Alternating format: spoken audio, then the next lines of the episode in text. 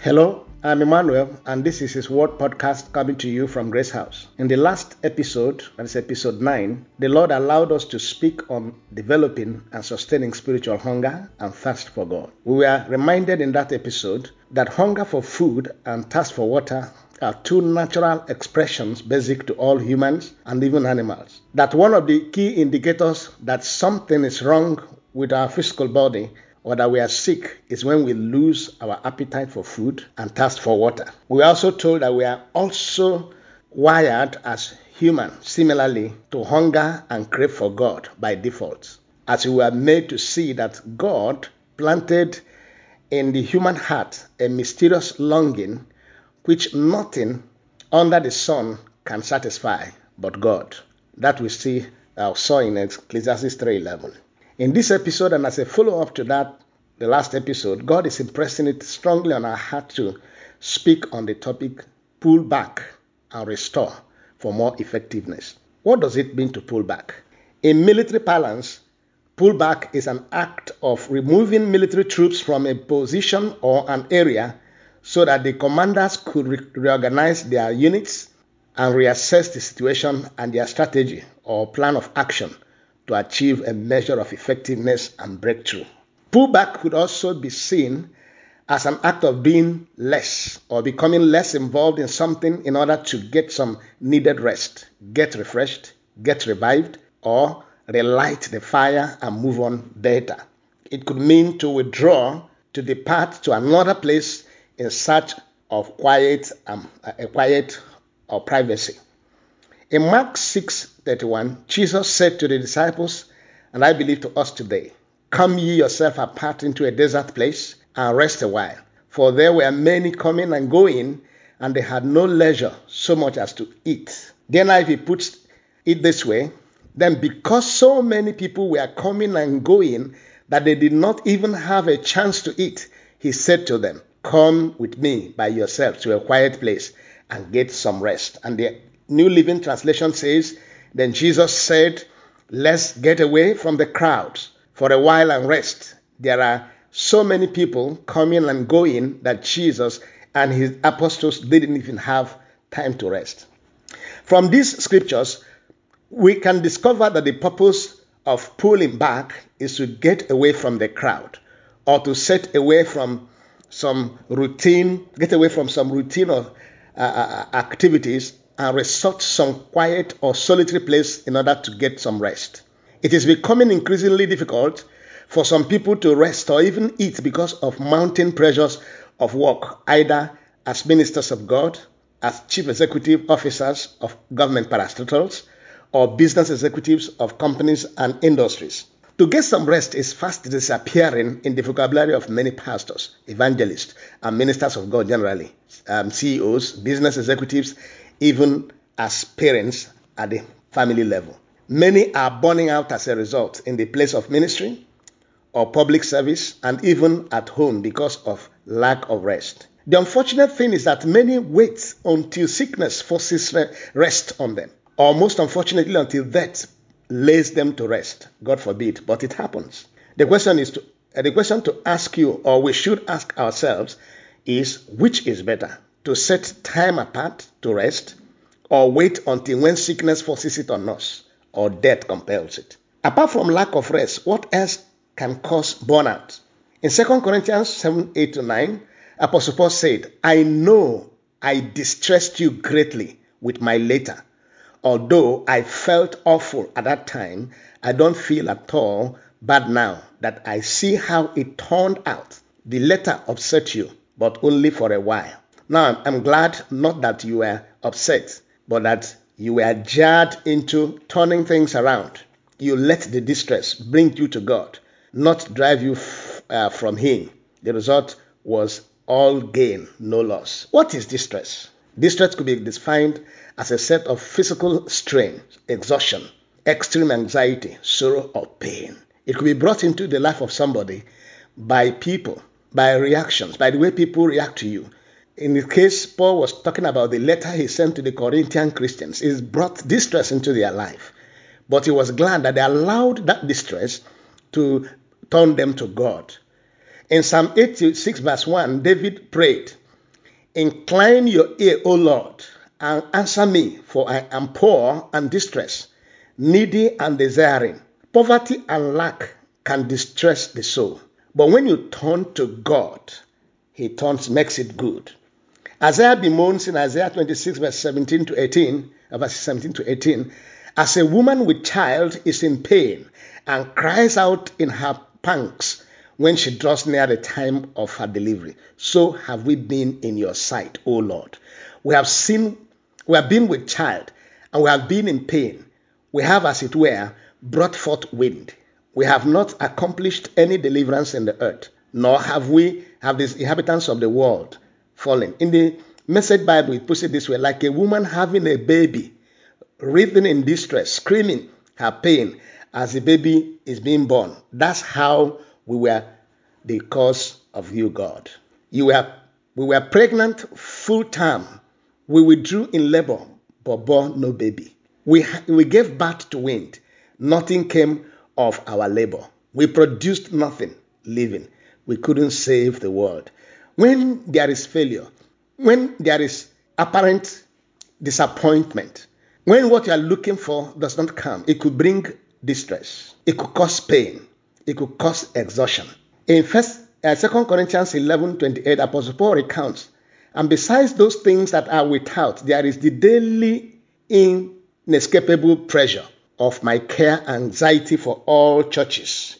The living New Living Translation says the daily burden of how the churches are getting along.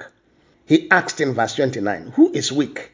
And I do not feel his weakness. Who is made to stumble and fall and have his faith hot, and I am not on fire with sorrow or indignation?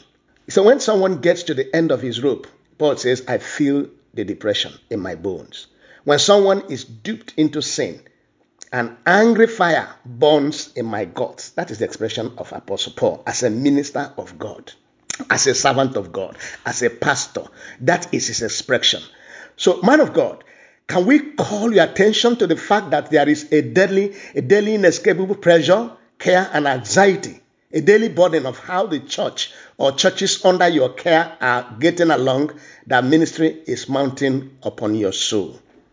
When the church is not growing, as you believe it should.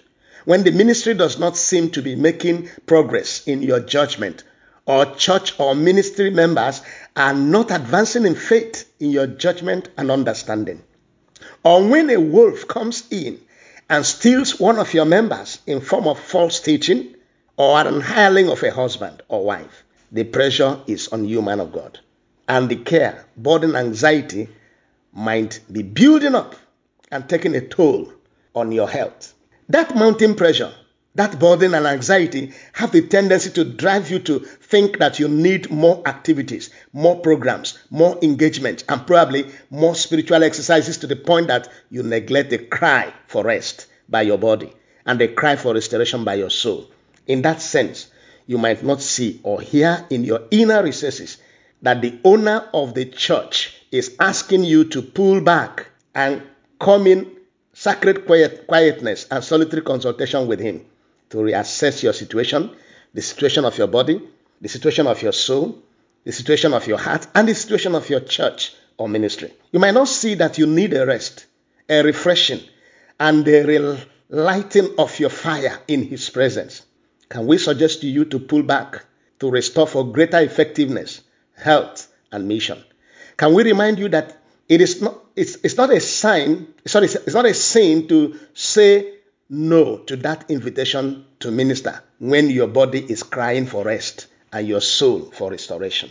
The psalmist says in psalm 23 verses 2 and 3 he makes me to lie down in green pastures. He leads me beside the still waters. He restores my soul.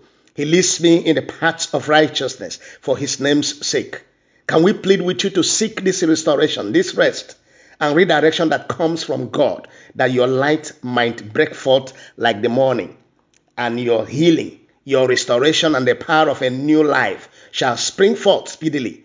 Your righteousness, your rightness, your justice, and your right relationship with God shall go before you, conducting you to peace and prosperity, and the glory of the Lord shall be your rear guard as the Lord assures us in Isaiah 58, verse 8 in the Amplified. Can we also call your attention, you chief executive officer, company or business executive, that there is a daily inescapable pressure, care, and anxiety, a daily burden of on how your establishment will survive, the, uh, survive the current economic crunch facing the nation. For those of you who are vice chancellors, rectors, or provost of universities, polytechnics, and colleges of education, respectively, upon whom the pressure and anxiety on how to get the next salaries and wages of staff, how to solve the mounting infrastructural problems, and other mounting needs in the face of scarce resources and staff union agi- agitations. Can we remind you that that pressure might be taking a toll on your health and can lead to a state of physical uh, strain, exhaustion, extreme anxiety, and you might need to pull back and restore before it gets too late. At the family level, can we call your attention, dear husband and dear wife? Indeed, every parent and grandparent, that there is a daily inescapable pressure, care, and anxiety, a daily burden of how your family will survive the current economic crunch facing the nation. A mighty anxiety on how the children that God graciously given to you will make it in their education. It's a burden for parents, especially in this time and age when there are mounting peer negative pressures. How they can pull through successfully in their marriage and new homes. As a parent and grandparent myself, I can tell you that these pressures and burdens that come by them are real and that they can also take a toll on your health and upon your soul. In conclusion, can we say that everyone under the sound of our voice this moment, as long as God has given you one kind of assignment or the other, you need this pullback for restoration, rejuvenation, and rest. If God Almighty needed rest on the seventh day after six days of creative activities and instituted the Sabbath as an everlasting ordinance, if Jesus Christ in the days of his earthly ministry needed rest and commanded his disciples so to do, what makes you think you are a superman who needs no time to pull back and rest for restoration and refreshing? Please, please, and please, we beseech you in the name of the Lord to make it a priority in life to pull back once in a while to rest and consult your maker and consult the giver of those children you are you are you know uh, you are you, you are an anxiety for the giver of that work, that company, that institution that you have been called to head, the giver of the opportunity to be that chief executive. Would you please make it a priority in life to pull back once in a while to rest and to consult Him? And if you do this, we trust God that it will be better and better for you. As we come your way again next time, please, we encourage you, make it a duty to pull back and restore for more effectiveness in your workplace, more effectiveness in ministry, more effectiveness in the family, more effectiveness, you know, in your duties as a parent. The Lord bless you and keep you.